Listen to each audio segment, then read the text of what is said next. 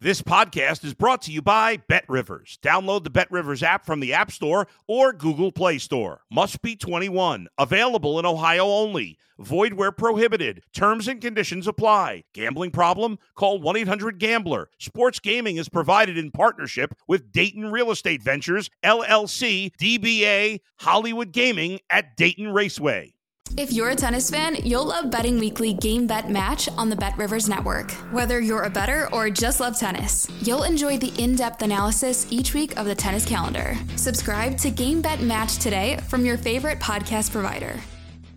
If you're a tennis fan, you'll love Betting Weekly Game Bet Match on the Bet Rivers Network. Whether you're a bettor or just love tennis, you'll enjoy the in depth analysis each week of the tennis calendar. Subscribe to Game Bet Match today from your favorite podcast provider. You're listening to Sports Bettor's Paradise on the Bet Rivers Network. All right, Jimmy Ott along with Wes Reynolds and Matt Youmans, a couple of guys from VSiN, a couple of guys with Big Ten roots as we preview the Big Ten today. And of course, it's Ohio State and the rest of the field. Uh, Wes, how are you? I'm well, Jimmy. How are you? Doing good, Matty. Just uh, hooked up in Del Mar. How you doing, buddy? Back in Vegas and uh, ready for football season. Kicks off Thursday night. Yes, indeed. It, and, and this is sort of an issue with college football, but the lack of parity, and it is Ohio State uh, and everybody else uh, in the Big Ten. You talk about a you know high resource program. They're in the they're in you know in contention every year, and like Alabama this year, they have an elite quarterback. Uh, as well as Utah played in that Rose Bowl. I mean, C.J. Stroud and Smith-Njigba, and then Henderson is back as well. They do bring in a new defensive coordinator and Jim Knowles in from Oklahoma State, but can you bet Ohio State to win it all uh, at a short price, Wes? I, I think you probably can for the Big Ten. I, I would not lay the uh, the win total. I know there were some ten and a halves out there, and for our VSiN college football betting guide, we were asked to give a recommendation on every team we wrote. So I, of course I would say the over at ten and a half because I'm like there are not two losses on this schedule for Ohio State, but you were having to lay like minus two fifty, and I think that's a little pricey to lay on a win total because you're one C.J. Stroud injury away from that being a little bit in jeopardy, even though Ohio State has four and five stars all over the roster, pretty much at every position. So I would rather them just go ahead and win the conference instead of betting them on a win total. Matt, 11 and a half, but juice to the under minus $2. It's a similar number that we've seen Alabama as well. Yeah, and I bet the Alabama win total over, and uh, I laid 225 on that price, but that number was 10 and a half. I look at Alabama's schedule. That's a team that's going to be favored by at least 14 points in every game. 10 and 2 would be a massive disappointment for the Tide. I think 10 and 2 would be a pretty big disappointment for the Buckeyes as well. I think uh, over 10 and a half, lay the juice is an okay bet. Rarely do I recommend that, but the right number on these win totals for Bama and Ohio State is 11 and a half. And if you if you're not afraid to lay the price, play over ten and a half. I think those are pretty good bets. I understand what Wes is saying about the quarterback injuries because that's always true when you bet a football future. Uh, what could go wrong? A quarterback injury. Uh, but in, in, the case of Alabama and Ohio State, I think those teams might even be strong enough to withstand an injury to Bryce Young or C.J. Stroud and still win 11 games. And uh, also, uh, Wes, what do you think about that opener against Notre Dame, that double digit line to start the season?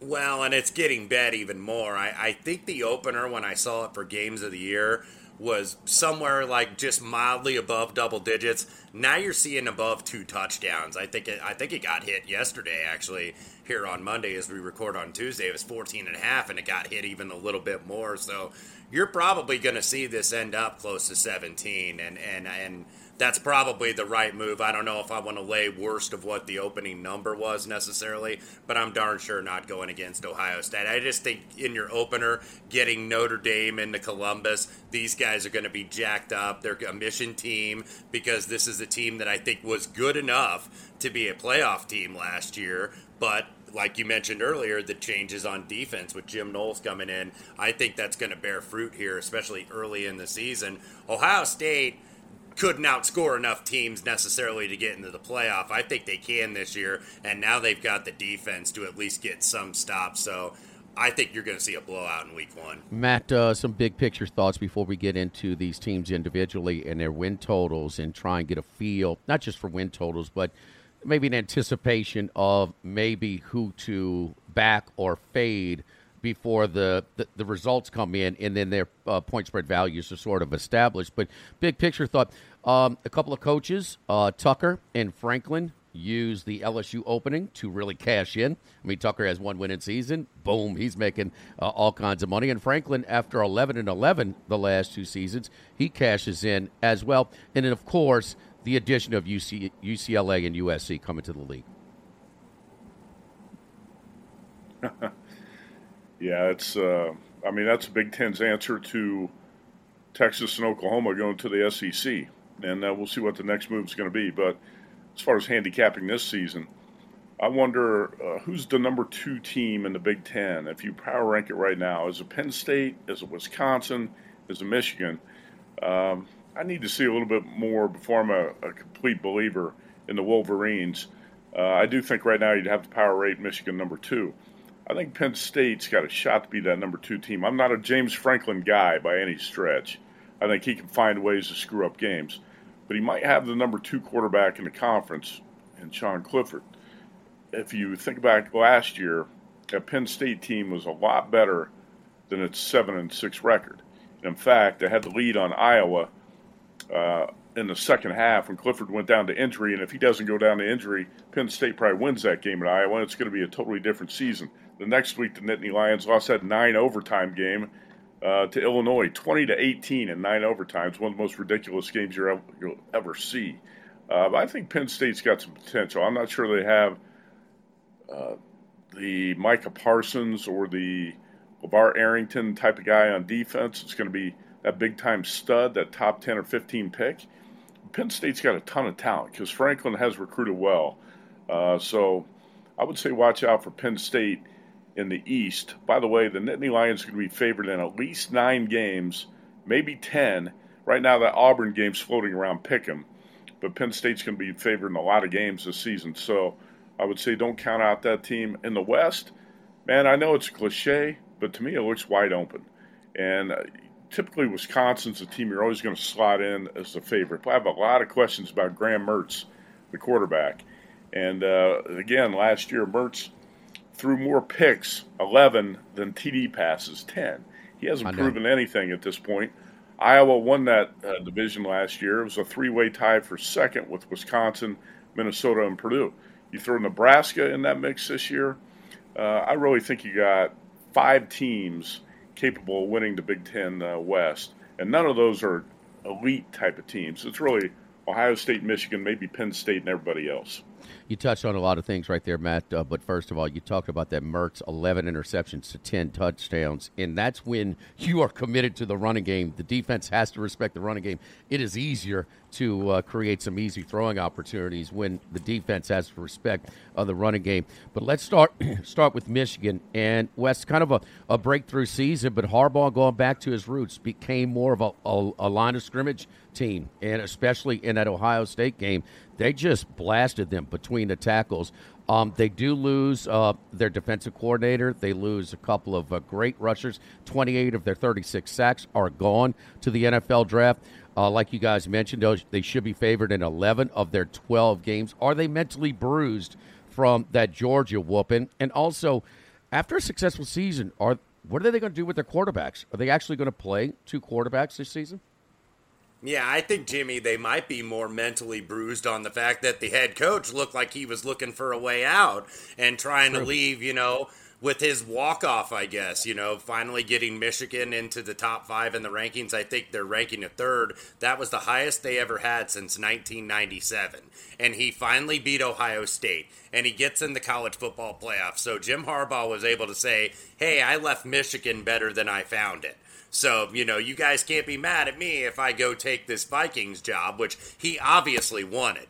but they did not want to give him that job. They did not offer him that job. So he saved a little face, like, oh, I'm just going to go back to Michigan. We've got unfinished business here. But I think that those words kind of ring hollow. And the fact that not only do you have players that might be looking at, hey, do we have one coach or a coach rather with one foot out the door, but you also got new coordinators on both sides of the ball. Mike Macdonald now goes to the Baltimore Ravens, a coach with Jim's brother John and then Jesse Minter comes in. Now, I don't think the scheme is going to change very much defensively, but offensively, Josh Gattis, who won the Broyles Award last year, nation's top assistant, he now goes to Miami with Mario Cristobal. So you have new co coordinators on offense. So I don't know if Michigan is going to be able to run the ball as well. I still think they'll be really good running the ball, but the fact that you lose a couple linemen and that was your identity. Now you have new coaches that want to, you know, kind of put their own spin on things. They still have two quarterbacks with uh, McCarthy, who I think is the more mobile and the stronger arm quarterback, but McNamara got most of the work really last year. So you get Ronnie Bell back also from that torn ACL. The thing about Michigan is they're going to start out probably five and zero going to Iowa. Those home games, you know, I think I think it's uh, Colorado State is Hawaii one of those home UConn, games. yeah. Yeah, none of those teams are really threats to them at Michigan Stadium in Ann Arbor. But once you go to Iowa on October 3rd, first, I think that that's the real test for Michigan. And I do like their under a little bit here just because I think that they kind of played above their skis a little bit last year. And we don't want to put too much weight into last year because last year was totally unique in college football because you had a lot of these super seniors. And that's why you got a team like Cincinnati in the group of five that made the playoff, or even a Michigan, even though Michigan is a traditional power, but they certainly weren't expected to get that far. So now this year, I think it becomes a little bit more true to form, where it's kind of the chalky teams, the Alabamas, the Ohio States, even the Georgias with all their personnel losses. I think consensus, most people think they're going to be the top three, and then fill in the blank for who is going to be number four. Yeah, Michigan uh, under uh, nine and a half. Uh, yeah, they'll have uh, three layups uh, non-conference. They, are not challenged at all. Colorado State, Hawaii, UConn, all at home. Uh, then they host Maryland at home before that trip to Iowa City and that is it. That's their toughest road game. Now, Ohio, at Ohio State, it's going to be awfully difficult. Revenge spot, yeah. The, a lot of those Ohio State players were on the field when they uh, they rushed the field in Ann Arbor, and just the way they got physically whooped uh, in that game as well. But the other games, uh, the tough, the tougher games are at home. Penn State and Michigan State uh, in Ann Arbor. So we'll see about the bounce factor. For what do y'all think about uh, Matt? What do you think about the the juggling of quarterbacks? It could that interrupt uh, something after you know the, the, the starter played pretty good doggone good for Michigan last year. I don't really like the juggling of quarterbacks. I think it was a negative for Michigan last season when Harbaugh did it. So I'm not sold on that aspect now. Matt, uh, talk about uh, your Purdue uh, Boilermakers and. Um, kind of uh, with Jeff Brohm winning nine games last year, beating Tennessee in the bowl game. Uh, quarterback uh, Aidan O'Connell is back for his sixth year. Uh, a lot of starters are back as well. Their win total is uh, seven and a half. Expectations: Can this Purdue uh, has has Brohm turned the corner, or are they going to have some issues dealing with some expectations this year? Keep in mind they knocked up Michigan State and Iowa out of the top five last year. Yeah, no question. Uh, two of my best bets on college football win totals last year were uh, Purdue over five and Nebraska under. I can't recall exactly what that Nebraska number was, but it easily stayed under, and Purdue soared over that five. That was a buy low spot. I thought on Jeff Brohm, who uh, frankly is uh, uh, a hell of a coach, and Purdue's lucky to have him. And um, Brohm's one of those guys when a really big job opens up, in future years, he should he should get consideration. I mean, he should get considered for something the caliber of an LSU job. I really think the guy is that good. Uh, but anyway, seven and a half is a different set of expectations than last year's win total of five. And if you go back, Wes knows the history of Purdue and Indiana football too. They don't win eight games very often. Purdue's won eight games once in the last 12 years, and that was last year. Uh, so the win total is seven and a half, and even though the schedule sets up favorably, I think, for this team to win seven or eight games. I have to lean towards the seven and play this under. And I'll, I'll say a couple of the sharper books out there have actually set Purdue's number at seven. while some other books have seven and a half. And I did play this under seven and a half. I, uh, two of the best players on the team, the two best players on the team, George Karlaftis and David Bell, are both gone to the NFL. Uh, Purdue's number two receiver is also gone behind David Bell. Aidan O'Connell is a sixth year uh, senior, like you said, but really his uh, third year getting a lot of uh, starts at quarterback. One negative is uh, I saw that last weekend he got married, and I think that could be a negative. Could be all downhill. if you get married when you're in It's college. all over now. That might be a fade. That might be a fade sign for uh, O'Connell. But he's a very accurate passer, and that's why Jeff Brohm actually picked him over Jack Plummer last year. And Plummer started the uh, first few games of the season, but O'Connell was so accurate that he won the job. Now, I do think the receiver position is probably the deepest personnel group that Purdue has. So I never want to make too much about uh, receiver defections, but those were two big time receivers, and Bell and Wright that Purdue's going to miss. I think the defense is going to be pretty good. And that's one thing Jeff Brohm uh, put an emphasis on two years ago. He said, We're not going to win games unless our defense dramatically improves. We can't give up 30 points a game. And Purdue's defense did get a lot better. Uh, I still, when I look at this, uh, I still think that uh, seven wins is the most likely outcome uh, for this team. So I lean under seven and a half there. But uh, it's, it's got it's got a lot of potential here for uh, Jeff Brohm to have another big year. But the thing is, when you look at the schedule too, uh, Ohio State and Notre Dame, two of the teams Purdue lost to in that nine and four season, fell off the schedule, and uh, that's what makes it so favorable. So even though I lean under seven and a half, I still believe there is a uh, there is room for uh, there is a path for Purdue to go over that number and challenge for the Big Ten West title if that defense is good enough. So, uh, you know, the Big Ten West, you got, like I said, you got five good teams there, no outstanding teams, and it's not going to surprise me anything that happens there. I think I'd be a little bit surprised if Nebraska wins the West just based on Scott Frost's track record uh, in, in his four years. But it wouldn't surprise me if any of the other four teams at the top won that division. Purdue's non-conference schedule is uh, is pretty favorable as well. Indiana State they do go to the Carrier Dome to play Syracuse, and then Florida Atlantic. Um, they will be favored in Right. all three of those games. You mentioned Nebraska, Matt. Let's stay in the uh, in the West and talk about uh, Scott Frost because he was a big catch for the Nebraska Cornhuskers when they hired him from Central Florida. But he is 0 for 4. Uh, for he has not had a winning season at Lincoln, and still his win total is at eight. Non-conference, they'll play North Dakota, Georgia Southern, and Oklahoma. So uh, that's a they throw in a tough one there. But uh, o- over under is eight. Matt, I know that you've looked at uh, deep. Now the big thing with them is that finally Martinez is done, and Martinez was a Tennessee commit when, when Frost got the job, and then he brought him over. He has taken every snap as long as he's been healthy. Thompson comes in for the University of Texas, and also Pitt offense coordinator Mark Whipple, did a great job at Katata Narduzzi uh, trying to interfere with what he was doing. And Frost will give those play calling responsibilities to Mark Whipple as well. Yeah, the Cornhuskers scored more than 30 points in only two games last season. That's going to change. This offense is going to be a lot more explosive. Casey Thompson was a big time get for Scott Frost. 10 starts for Texas last year. He had 24 TD passes.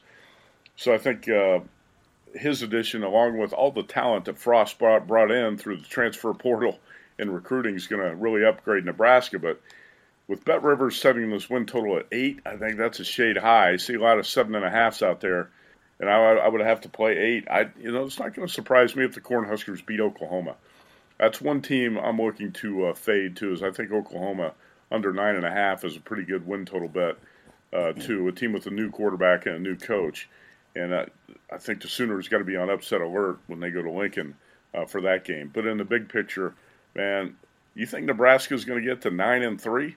I can't see it. I would have to play No. under eight because if you get eight, you still got to push. Like I said, a lot of a lot of books out there have seven and a half. So at eight, that would be, I think, uh, I would upgrade that to a best bet because I can't see Nebraska winning nine.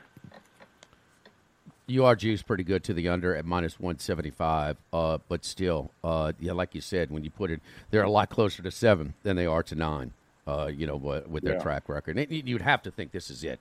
uh, for Frost. I mean, he can't go over five and not have a winning season and uh, still be uh, retained. He's 15 and Back 29 the, uh, in the four East years. and 15 I'm sorry. wins in four years, Jimmy. What's that, Matt?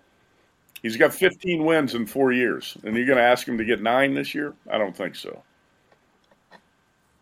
Uh, No doubt. And even as distant of a major player, Wes, do you still think there's a little bit of brand bias when it comes to Nebraska that their lines, not just their win totals, but their lines from week to week are a little bit inflated because of their history?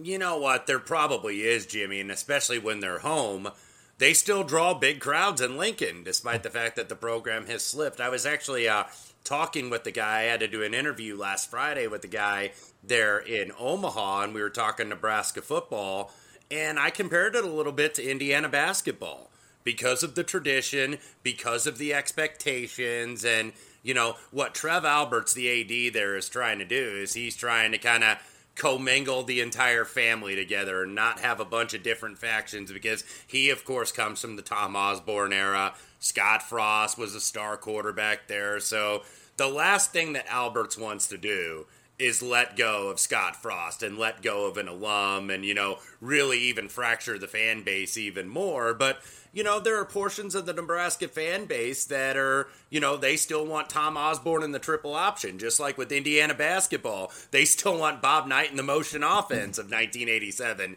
and 1988. And that's not necessarily going to happen, but I think what, what, what Matt said was right about the offense, and it's how much is Scott Frost going to give Mark Whipple? Is he going to say, okay, man, it's your show? Because keep in mind, Scott Frost is an offensive guy and was an offensive coordinator, you know, UCF, Oregon at various stops. So he's got an ego too. So is he going to be willing to say, okay, Mark Whipple, you come in and run the show? I know what you did with Kenny Pickett and Pittsburgh last year. This is your deal. So that's going to be an interesting dynamic, even though I think this team has potential. Like at seven and a half, I would lean over, but I'm with Matt on the under. I'd lean eight. Yeah, and when you watch Alumni Hall on TV, the place is packed. You know, for Indiana basketball, they were playing Iowa last year at three and eight. There was not an empty seat uh, in Lincoln. I mean, they sell out their damn uh, their spring game, so it's support. They have budget uh, as well. They just both have these long stretches where things are different uh, from what they were uh, a long time ago.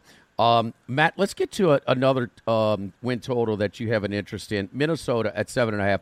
PJ Fleck, uh, 12 games over 500 in the five years uh, at Minnesota. He has a six year quarterback in Tanner Morgan. Now, the biggest offensive line in football last year, they lose uh, several of those guys. The offensive coordinator, Ciarrocca, is back for his second stint, and some people think that will have a nice effect on Tanner Morgan. Banged up running backs last year. Ibrahim, we saw in the opener last year against Ohio State.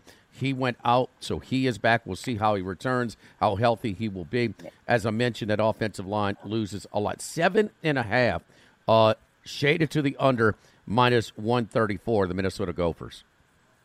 Yeah, I lean under. This is not going to be one of my uh, best bets. And I'm not going to actually uh, bet on it, but um, I had to make a, I guess, an opinion for our VSIN college football betting guide, and I went under on Minnesota. Tanner Morgan in 2019 had 30 touchdown passes. Obviously, that offense had all sorts of problems last year with running backs going down to injury and uh, more. But Morgan threw only 10 TD passes last year with nine interceptions. Gophers scored 20 more, 20 or more points in eight of their nine conference games. They still had a, an effective offense, but without Mo Ibrahim, it was a tough go. He, by the way, he had 163 yards in that opener against Ohio State before he went down to the season-ending injury. I think there's talent here on offense. Uh, six starters back. You also got six offense.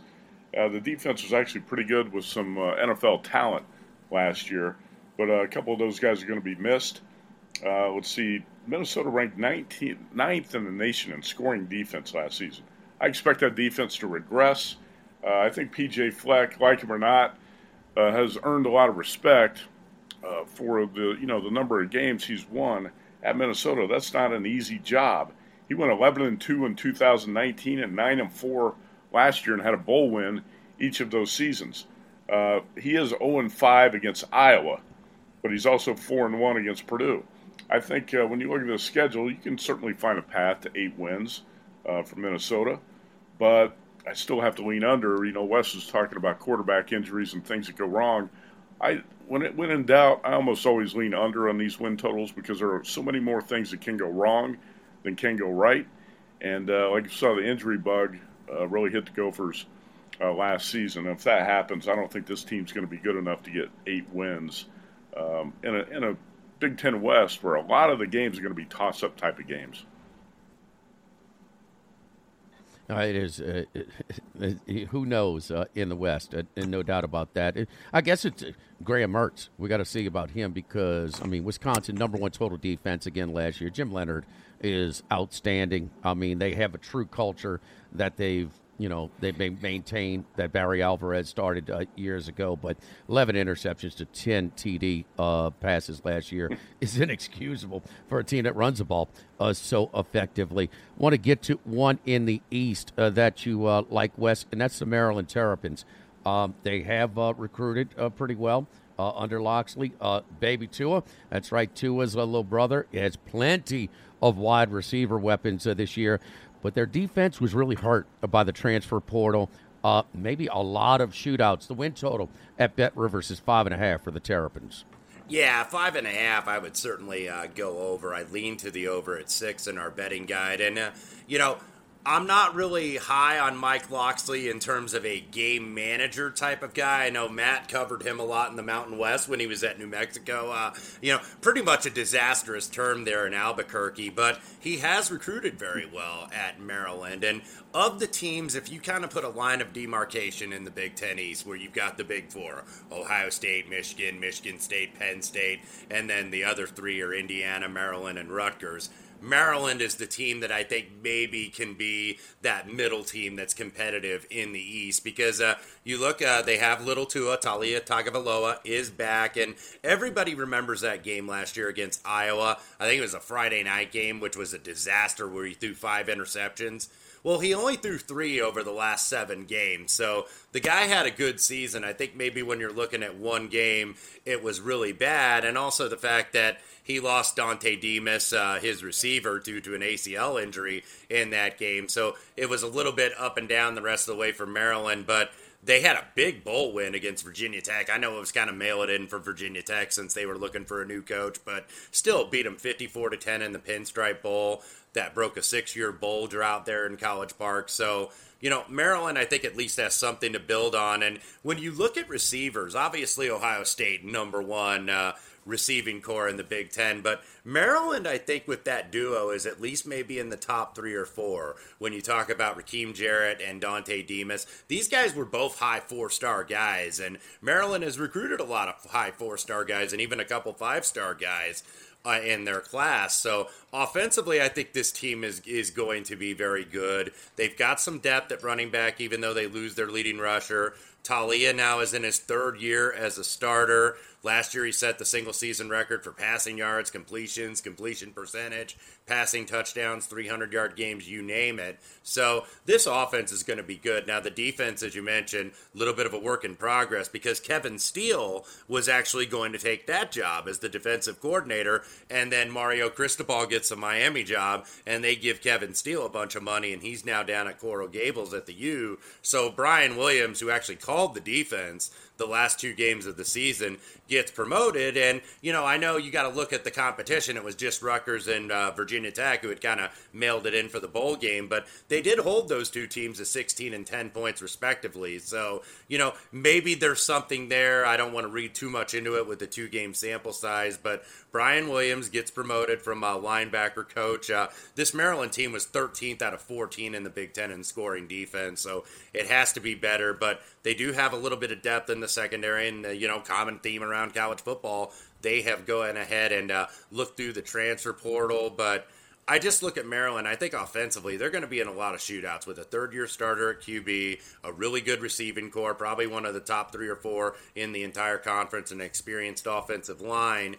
The non conference is a little bit manageable. Now, that trip to Charlotte could be a little tricky, but they get SMU. SMU, that's going to be a really high scoring game, by the way. SMU and Maryland late September with Rhett Lashlee coming back and running that air raid up tempo thing he ran with Miami as the offensive coordinator. So Look, I think six and six is absolutely doable. They do got to go on the road to Michigan, Wisconsin, and Penn State, but they're better than the than the two other second tier teams in the East. They're better than Indiana. They're better than Rutgers, so those should be wins regardless of where they play.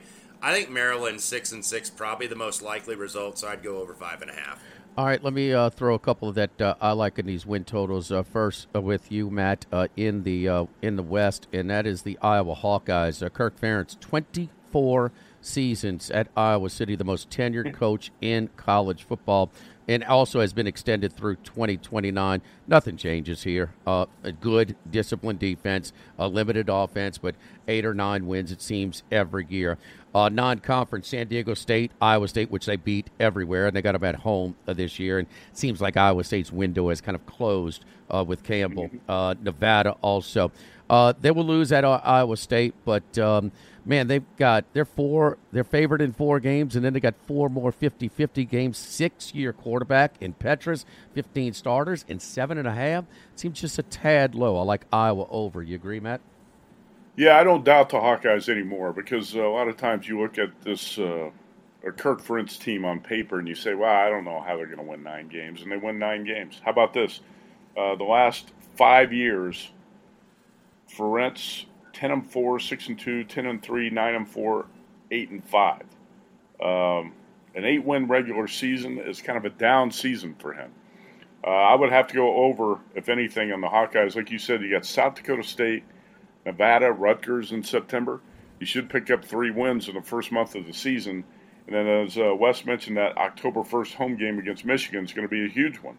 Uh, the schedule's not easy overall because Ohio State, Purdue, Minnesota are all road games.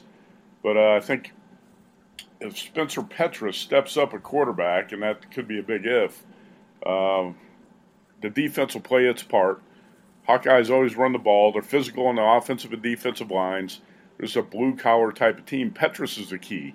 If he can elevate his game, I think Iowa wins eight. So I, I lean over uh, because I just uh, know how hard it is to make money betting the Hawkeyes under. They just don't go under, Jimmy. It, it, seems that way, and I think that's a little, you know, eight. I'd have a different opinion because it just seems right. like eight or nine wins uh, every year. Uh, back to the East, uh, West, and one that you mentioned in. We'll go with the uh, Rutgers Scarlet Knights. Um, and Schiano has been here before. Now this is not the Big East, and the Big e- the Big uh, the Big Ten East is certainly the tougher of the divisions. But three wins the first year, five wins last year, and I've seen him before. He's going mm-hmm. to get them more and more competitive as he brings in his players. And um, I, I just, um, you know, a, a, lot of starters back. Um, he does. Um, he he knows the blueprint, as I talked about. Cross divisional opponents uh, in the West: Minnesota, Iowa, and Nebraska. They lose Wisconsin. At BC is huge. Uh, that could be a swing game. They should. They'll beat Wagner. Should beat Temple on the road. And in Nebraska, Indiana at home, and at Maryland are, are winnable. I know you like Maryland, but Rutgers at four. They went over four last year. And I, I know that Schiano's going to get better. They might not win as many games, but I like Rutgers over four. Yeah, uh, I think four is probably the right number because I think the schedule conference is really is really tough. And even if they don't eclipse the win total, I do think that Schiano at least has this going in the right direction a little bit. Now, that bowl game they reached last season was because they had a good APR and they were that last minute substitution in the Gator Bowl and Wake Forest drummed them 38 to 10. But that APR, I think, indicates that he's building a good culture within the program. And I don't think that that should be scoffed at or necessarily diminished. Uh, the offense regressed a little bit last year. They were 120th in scoring and total offense, but uh, looks like they may have found a young quarterback. Gavin Wimsatt uh, is likely going to unseat Noah Vedral, who is the uh, transfer out of uh, Nebraska. So could be a platoon though under center. They moved the one kid, uh, Johnny Langan, to tight end, so they can maybe use him in some wildcat formations. They really had to hit the transfer portal to boost the offensive line, so that's always a little bit dangerous if you're having to rely too much on the transfer portal, but uh, the offensive line got a makeover. The receiving core gets a little bit of an upgrade in talent because Taj Harris comes in from Syracuse, Sean Ryan comes in from West Virginia. So, from a skill position standpoint, they're going to be a little bit better. And I think at quarterback, but on the offensive line, that's going to be a big work in progress that may show against better competition. Uh, new defensive coordinator, by the way, uh, uh, Joe Harasymiak, if I'm pronouncing that right, he comes from Minnesota. Rutgers was rated 10th or worse in defense in the Big Ten in basically the four major categories. So they're trying to replenish uh, that front four. Uh, they lost a little bit at linebacker, lost their leading tackler to the NFL. So that's going to be, you know, trying to tie some things together. But the one thing about Rutgers, this is a team that is physical and they have really you know taken that identity from Greg Schiano all the way back when he was uh, in the Big East when he turned the Rutgers program around. You know the old remember they had the old axe chopping wood was like the cliche. Well, that's exactly what they do is that they're physical because they don't overwhelm you necessarily with talent. Even though Schiano, I think has really upgraded the talent there at Rutgers. And, you know, certainly more competitive. This isn't a team that I think is going to win a lot of games, but I don't think they're going to get blown out. They're probably going to be two and one. Boston College, uh, I wouldn't say that's a non winnable game, but they're going to be. Uh, you know, at least a fair size underdog in game one. And then you get Iowa at home, at Ohio State, Nebraska, and Indiana at home. So Four seems about right. Uh, I leaned to the under just because I had to give an opinion, thinking that okay, the offensive line is going to take a lot of time. The defense is going to take a lot of time. You know, losing some guys. Uh, they lost 96 starts combined in the NFC, to the NFL draft via linebackers. So that's going to take a while for them to replace. But four seems about right to me. All right, uh, Matt. So you given uh, out Purdue under, Nebraska under, uh, a uh, little bit of an opinion on Minnesota under. You also have an eye on Northwestern Illinois as we wrap things up. Yeah, that uh, Nebraska under eight. Uh, that's a good number to bet under, by the way.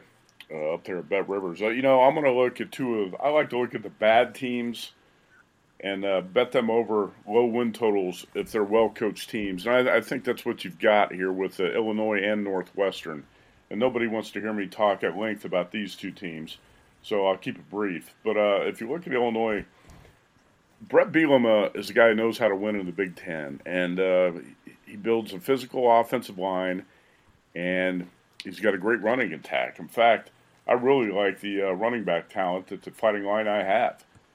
The defense is going to be, I think, good enough. This to me, this is one of the trickiest teams in the league uh, to predict uh, it's possible that the quarterback plays below average and this team's a bust. But if you get better quarterback play, there's a chance that uh, Illinois could really overachieve here. Look at the first third of the schedule Wyoming, Indiana, Wes is cringing, uh, Virginia, and Chattanooga. I think a 4 0 starts with within reach for the Illini. And don't forget, this is a team last year was a 24 point underdog in that win at Penn State. Bret Bielema can pull an upset or two and get this team to five wins because when you're physical on the offensive line and you can run the ball as effectively as the Illini will, you're going to be able to pull a couple of surprises. So I think Illinois getting to five wins is definitely a possibility. I lean over four and a half on that. And Northwestern with a total of four. I think Pat Fitzgerald is going to really struggle to have a bounce back year uh, like he typically does, but the uh, the schedule actually sets up pretty well. How about this? The win total is four, and in September, the non-conference home games for uh, the Purple Cats are uh, Duke, Southern Illinois, and Miami of Ohio. So you get the three wins in September, and you got a win total of four. You got to like your chances. Now the schedule gets considerably tougher in October. Illinois is there on the back end of it. Uh, I think four is probably the right win total for Northwestern. It takes a little bit of courage to bet over five, but it's not going to surprise me if Pat Fitz gets there I lean over four uh, there. I, I, really think uh, top to bottom, the Big Ten West is solid. There's no really bad team.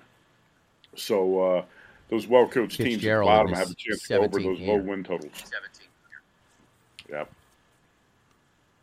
Yeah, Fitzgerald's 17th year, and uh, heck, Bielema went four and five last year uh, in the league. And I mean, he he is similar to Schiano in a spot where these guys are proven coaches. They're going to get their teams to respectability at uh, low resource, low expectation type of programs. Uh, Wes, you had Michigan under nine and a half, Maryland over five and a half. Anything else that you like, win total wise? Those were the two that I that I would bet. A lot of them I kind of lean on. Uh, you know, there's a lot of like pushes here. Like you look at Indiana at four wins. Uh, this is a team that has nowhere to go but up. If you look at the numbers they had, uh, I'll read them off just briefly. 123rd in scoring offense, 113th in rushing offense, 113th in passing offense, 124th in total offense. Uh, nowhere to go but up, as I was saying. Connor Bazelak does come in from Missouri to be the quarterback for this team. And Shaun Shivers, who you've seen Jimmy often at Auburn, uh, he is now the new running back at Indiana. So I think They've upgraded the personnel from that standpoint, but the offensive line was just so putrid last year.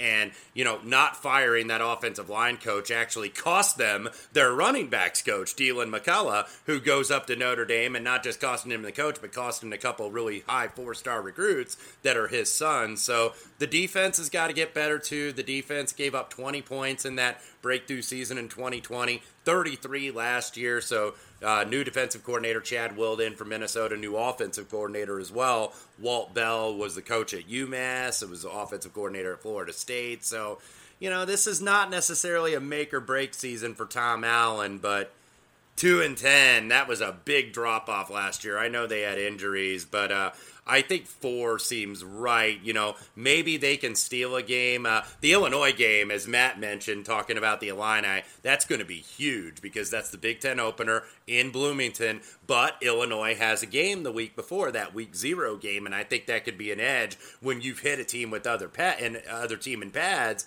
and Indiana hasn't. So you know, if Indiana can hold serve and win the first three games at home, then they're going to go over. But then the schedule gets a lot tougher going to Cincinnati and then going to Nebraska. All right, uh, to surmise again, uh, Matt Youmans uh, has Purdue and Nebraska unders. He likes over in Northwestern in Illinois. I've got uh, Rutgers and Iowa over four and seven and a half. And Wes has under Michigan and Mar- uh, Michigan under nine and a half. Maryland over five and a half. For Wes Reynolds, Matt Youmans, I'm Jimmy Ott. This is Sports Bettor's Paradise, part of the Bet Rivers Podcast Network.